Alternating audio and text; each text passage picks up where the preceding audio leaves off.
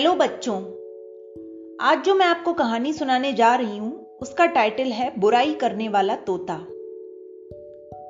तो एक संत थे। उनका पालतू था एक तोता। तोता बड़ा ही विचित्र था। वह मनुष्यों की भाषा में बात करता था। उसकी एक और विशेषता थी कि तोता सबके मन की बात जान लेता था। यही नहीं, वह सबके विषय में सही बातें भी बता देता था। धीरे धीरे तोते की प्रसिद्धि बढ़ती गई। संत के पास अनेकों आदमियों की भीड़ लगने लगी। सभी तोते से अपने भविष्य के संबंध में अनेक प्रश्न करते। धीरे धीरे तोते को घमंड होने लगा।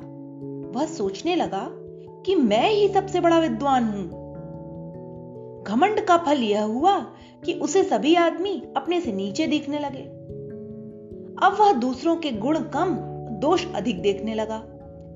उसे सब में बुराइयाँ ही बुराइयाँ दिखाई देने लगी।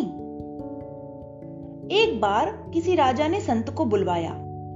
संत अपने साथ अपना तोता भी ले गए। जब वे चलने लगे तो राजा को अपने तोते का भी परिचय कराया।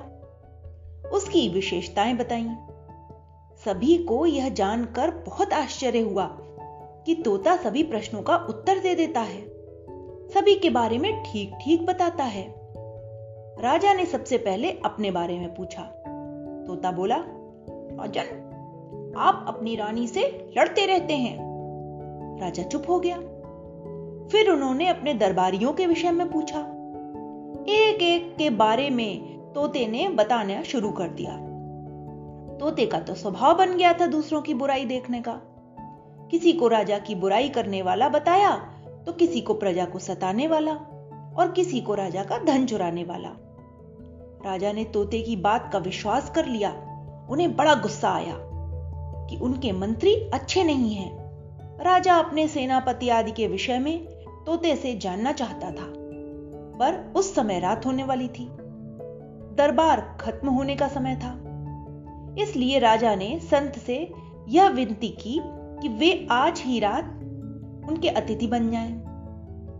संत खुशी खुशी वहाँ पर रुक गए।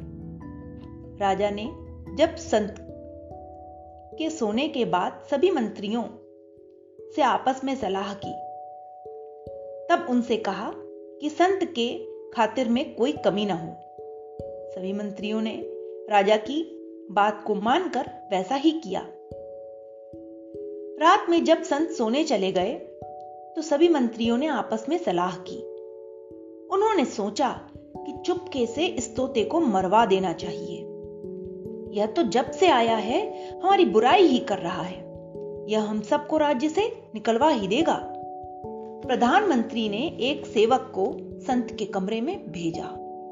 वे गहरी नींद में सोए थे। नौकर ने चुपके से जाकर तोते को मार दिया। जब संत सुबह उठे तो उन्होंने तोते को मरा हुआ पाया। यह सब देखकर संत बहुत दुखी हुए। फिर उन्होंने सोचा कि तोते को क्यों मारा गया? उनकी समझ में आ गया। तोते में सबके दोष देखने की गंदी आदत हो गई थी। कल रात को भी उसने सभी की बुराई ही की थी। जो दूसरों की बुराई करता है, उसे कोई नहीं चाहता। इसी कारण उसे मरवा दिया गया। दूसरों की निंदा करने वाला सबसे घृणा और तिरस्कार ही पाता है। तो बच्चों इस कहानी से हमें यही सीख मिलती है कि हमें किसी की बुराई नहीं करनी चाहिए और ना ही किसी से घृणा करनी चाहिए। Okay bye